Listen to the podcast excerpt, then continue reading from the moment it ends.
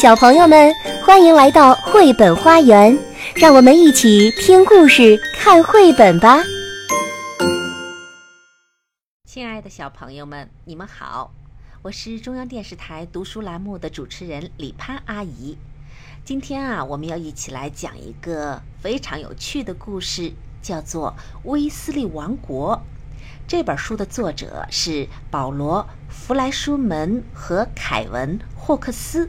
他当然可怜，威斯利的妈妈抱怨道：“他和别的孩子太不一样了，就像一个鼻子那么突出。”威斯利的爸爸气呼呼地说。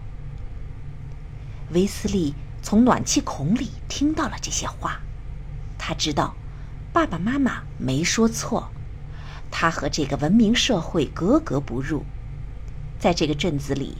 只有他不喜欢披萨和汽水，妈妈和学校里的护士都担心他有毛病。他也不踢足球，觉得那太傻。他更不愿意像别的男孩那样剪一个新潮的发型，哪怕是爸爸多给零花钱来收买他。这一带的房子，车库不是在左边，就是在右边。看上去都一模一样，只有威斯利幻想更有创意的房子。他没有朋友，却有一大堆欺负他的人。他唯一擅长的运动就是逃跑。每天下午，妈妈都要问他在学校里学到了什么。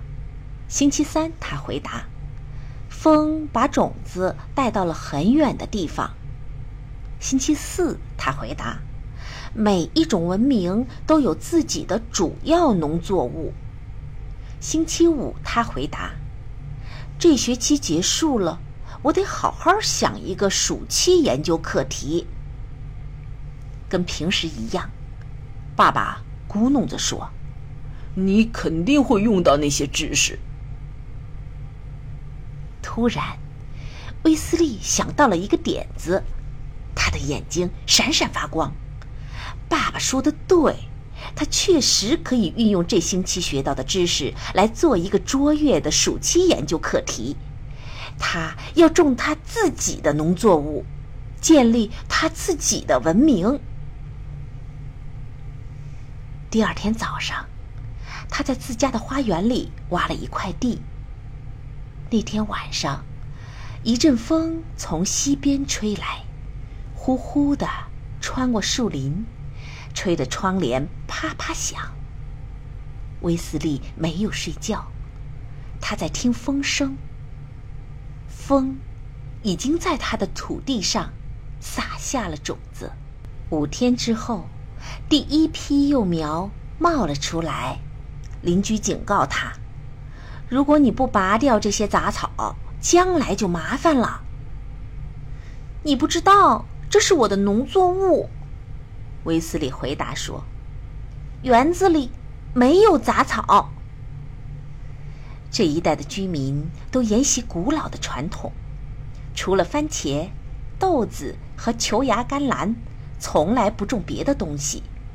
威斯利不知道自己的土地上长出来的是什么，他期待着发生奇迹。这些植物长得太快了，很快就高过了他的膝，高过了他的腰。它们看起来都一样。威斯利翻遍了植物图鉴，也没查出来它们究竟是什么。威斯利的邻居问他：“他们是番茄、豆子还是球芽甘蓝？”“都不是。”威斯利回答。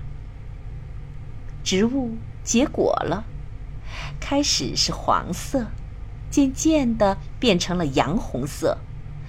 威斯利摘下一颗，从果皮一直切到中间那多汁的紫色部分，他咬了一口，嗯，味道很迷人，混合了桃子、草莓、苹果派和其他说不上来的味道。威斯利不再理会厨房架子上的麦片了，而是用水果当早餐。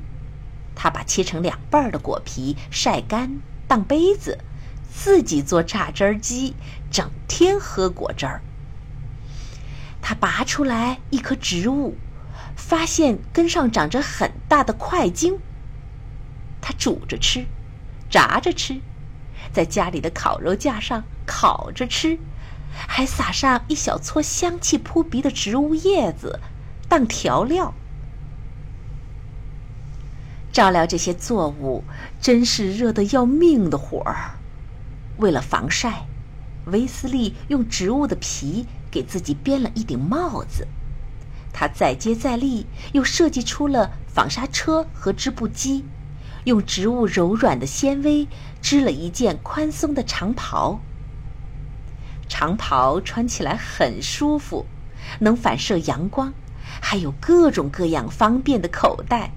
不像牛仔裤，又重又扎人。他的同学原来都嘲笑他，现在却慢慢的好奇起来。威斯利只好勉强同意。他们用旧来捣植物的种子榨油，不过每人每次只能捣十分钟。这种油有一股又独特又浓烈的气味，既可以当防晒霜，也可以当防蚊水。威斯利每天早上把它抹在脸上，还用很高的价钱卖一点点给以前欺负过他的人。有一天，妈妈问他：“你的手表呢？”威斯利说：“他不用再戴手表了，他这样看时间，用植物的茎做日晷，把一天分成八个时段。”正好是花瓣的数目。他采用新的计算方法，同样以八为进位。他将他的领土有这么多创新的基地取名叫威斯利王国。威斯利对传统的运动没兴趣，他自己发明新游戏。他用植物的各个部分做器材，发明了好几种一个人玩的游戏，孩子们看的羡慕死了。威斯利明白，玩的人越多，就越能发挥他的智慧。于是，他又发明了可以让同学们一起玩的游戏。这些游戏的规则多种多样，计分方法也很复杂，孩子们常常出错。可他总是很耐心的和他们一起玩儿。八月的天气特别炎热，威斯利在自己王国的中央搭了一个平台，在上面睡觉。夜里，他吹着用细枝做成的笛子，一边消磨时光，一边眺望天空，给星座重新命名。威斯利的爸爸妈妈发现他比以前精神多了。妈妈说：“这么多年，头一次看到他这么快乐。”威斯利带他们参观了威斯利王国。爸爸问他：“呃，这种植物叫什么？”威斯利不知道它们的名字，但从一开始他就叫它们“莎莎”。因为它们的叶子在微风中会发出沙沙声，他还用同样的方法给他新发明的布料、游戏和食物起名字，创造了一套完整的语言。威斯利把木炭粉和植物油混合在一起当墨水儿，效果不错。作为暑期研究课题的最后一件事儿。他用这种新墨水和自创的八十个字母，记录了创建威斯利王国的文明史。九月，威斯利回到了学校，他再也不缺少朋友了。本节目由爱乐公益出品。